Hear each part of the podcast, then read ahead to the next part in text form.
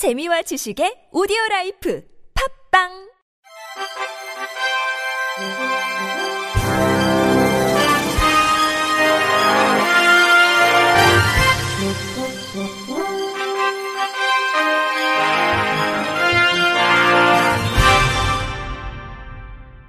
청취자 여러분 안녕하십니까? 5월 13일 수요일 KBIC 뉴스입니다. 경기 화성시는 시청각 장애인 등 교통약자를 위한 첨단 대중교통 안전서비스 구축 사업을 한다고 지난 월요일 밝혔습니다. 이 사업은 시청각 장애인이 보다 편리하게 버스를 이용할 수 있도록 정류장 시설을 첨단화하는 사업입니다. 교통약자를 위한 첨단 정류장은 청각장애인을 위한 텔레 코일존, 시각장애인을 위한 버스 정보 단말기 음성 인식 시스템, 교통약자 대기 안내 전광판 등의 시설을 갖추고 있습니다. 텔레코일존은 정류장 주변에 코일을 매설해 일종의 영역을 만드는 것으로 청각장애인이 이 안에 있으면 버스 정보 단말기가 보청기 주파수와 같은 영역대의 주파수로 버스 정보를 안내하게 됩니다. 화성시 관계자는 주파수로 정보를 안내하면 청각장애인은 도로변에서 소음과 함께 섞여 들리는 안내 음성보다 훨씬 더 깨끗한 소리로 버스 정보를 들을 수 있다고 말했습니다.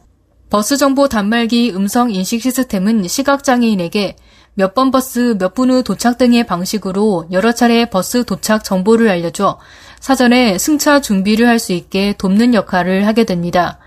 현재 운영되는 대다수의 단말기는 도착이 임박한 버스 정보만 음성으로 안내해 교통약자가 승차를 준비하는데 어려움을 겪는 경우가 많다고 시는 설명했습니다.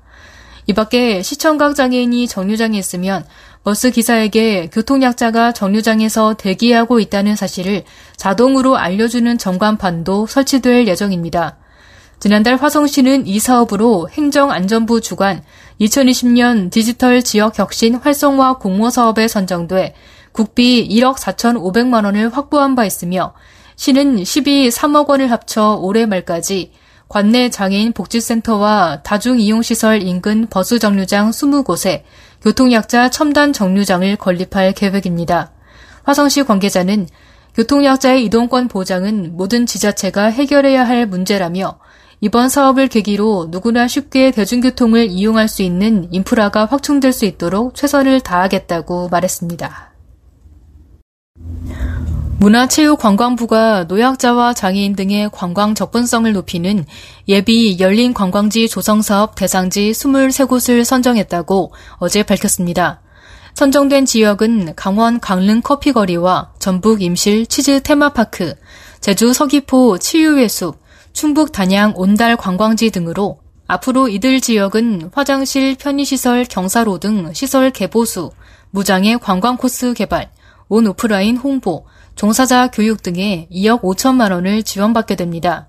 2015년부터 시작된 열린 관광지는 기존 관광지를 개보수해 장애인이나 고령자, 영유아 동반 가족 등 관광 취약계층이 이동에 제약 없이 여행할 수 있는 관광 환경을 조성하는 사업이며 올해부터는 조성이 완료된 열린 관광지와 조성이 진행 중인 열린 관광지를 구분하기 위해 예비 열린 관광지 제도가 도입됐습니다.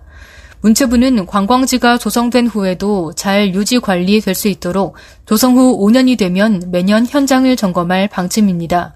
문체부 관계자는 열린 관광지는 모든 이동 취약계층이 소외되지 않고 관광 향유권을 누리도록 지원하는 사업이라며 선정된 지역들이 매력적인 관광지로 조성될 것으로 기대한다고 말했습니다. 울산시는 장애인용 자동차 지방세 감면 대상 확대 등을 내용으로 하는 울산광역시 시세 감면 조례 개정이 오는 28일 본격 시행된다고 오늘 밝혔습니다.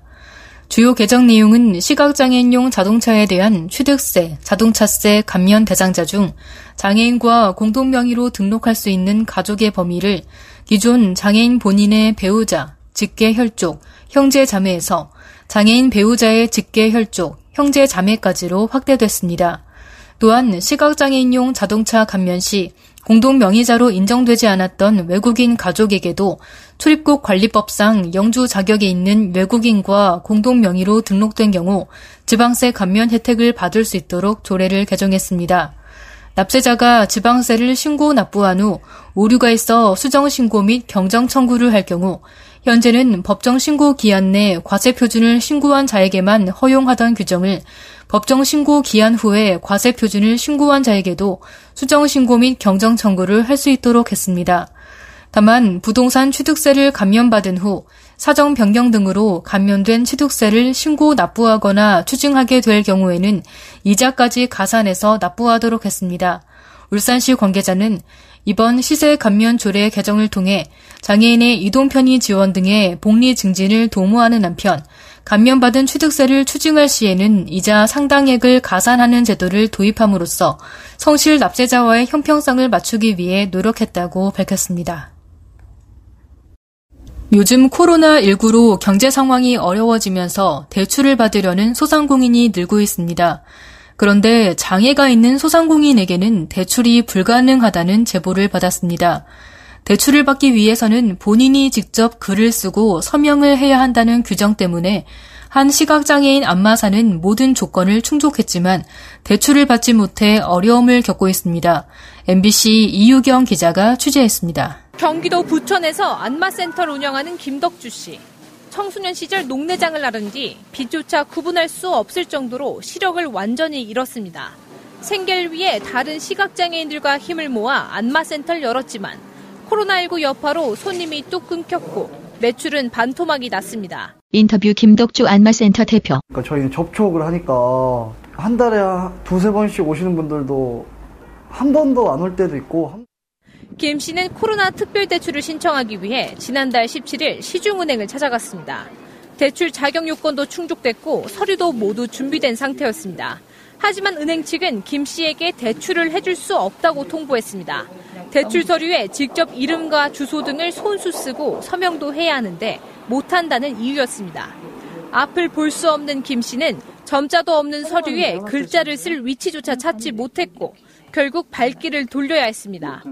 인터뷰 김덕주 안마센터 대표. 제가 직접 사인을 해, 봤는데도 그 칸이 너무 이제 넘어가고 막 크다 보니까 결국엔 그분도 제가 직접 사인이 안 된다고 판단을 내린 것 같아요. 김 씨와 함께 같은 은행의 다른 지점을 찾았습니다. 역시 대출이 안 된다는 답이 돌아왔습니다. 대출 담당 직원에게 자필 서명이 어려운 시각장애인은 어떻게 해야 하느냐고 물었습니다. A은행 직원. 부모님 앞으로서 안 되는 게 아니라 자필 때문에 안 주민 번호, 내 연락처랑 주소랑 주단 이 정도는 다 쓰면 아니면 안 되는 상황이에요. 본인이 아프셔서 안 되는 게 아니라 자필 때문에 안 되시는 거예요.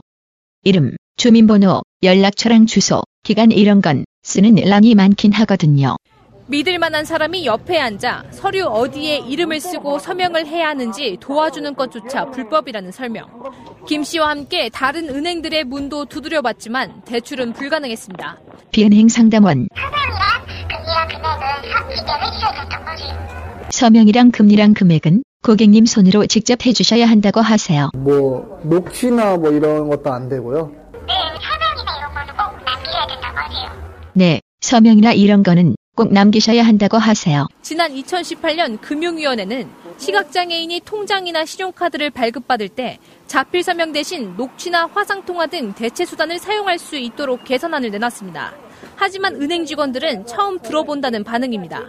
A은행 직원. 네, 현재로서 녹화해가지고 막 이걸 보존하는 그거는 시스템은 은행에 없는 걸로 알고 있거든요. 현재로선 이걸 녹화해서 보증하는 그런 시스템은 은행엔 없는 걸로 알고 있거든요. 시각장애인 단체는 금융위 개선안에 강제성이 없어 은행들이 나몰라라 하고 있다고 주장했습니다. 김은 한국시각장애인연합회. 녹취나 영상으로 대처를 해달라고 얘기를 해도 은행에서는 나중에 문제가 발생하면 우리가 책임질 수 없다라고 장애인 차별금지법은 정당한 사유 없이 장애인을 금융상품과 서비스 제공에서 배제해선 안 된다고 규정하고 있습니다. 하지만 코로나 절벽에 몰린 장애인들에겐 그저 그럴듯한 말일 뿐입니다. MBC 뉴스 유경입니다. 경기 평택경찰서는 상해치사 혐의로 중국 동포 34살 A씨를 구속해 검찰로 송치했다고 오늘 밝혔습니다. 경찰에 따르면 A씨는 평택시 포승읍의 한 장애인 복지시설에서 장애인 활동 지원사로 근무하던 중 지난 3월 8일 오전 지적장애 1급 37살 남성 B씨의 머리를 손과 발로 여러 차례 때려 숨지게 한 혐의를 받고 있습니다.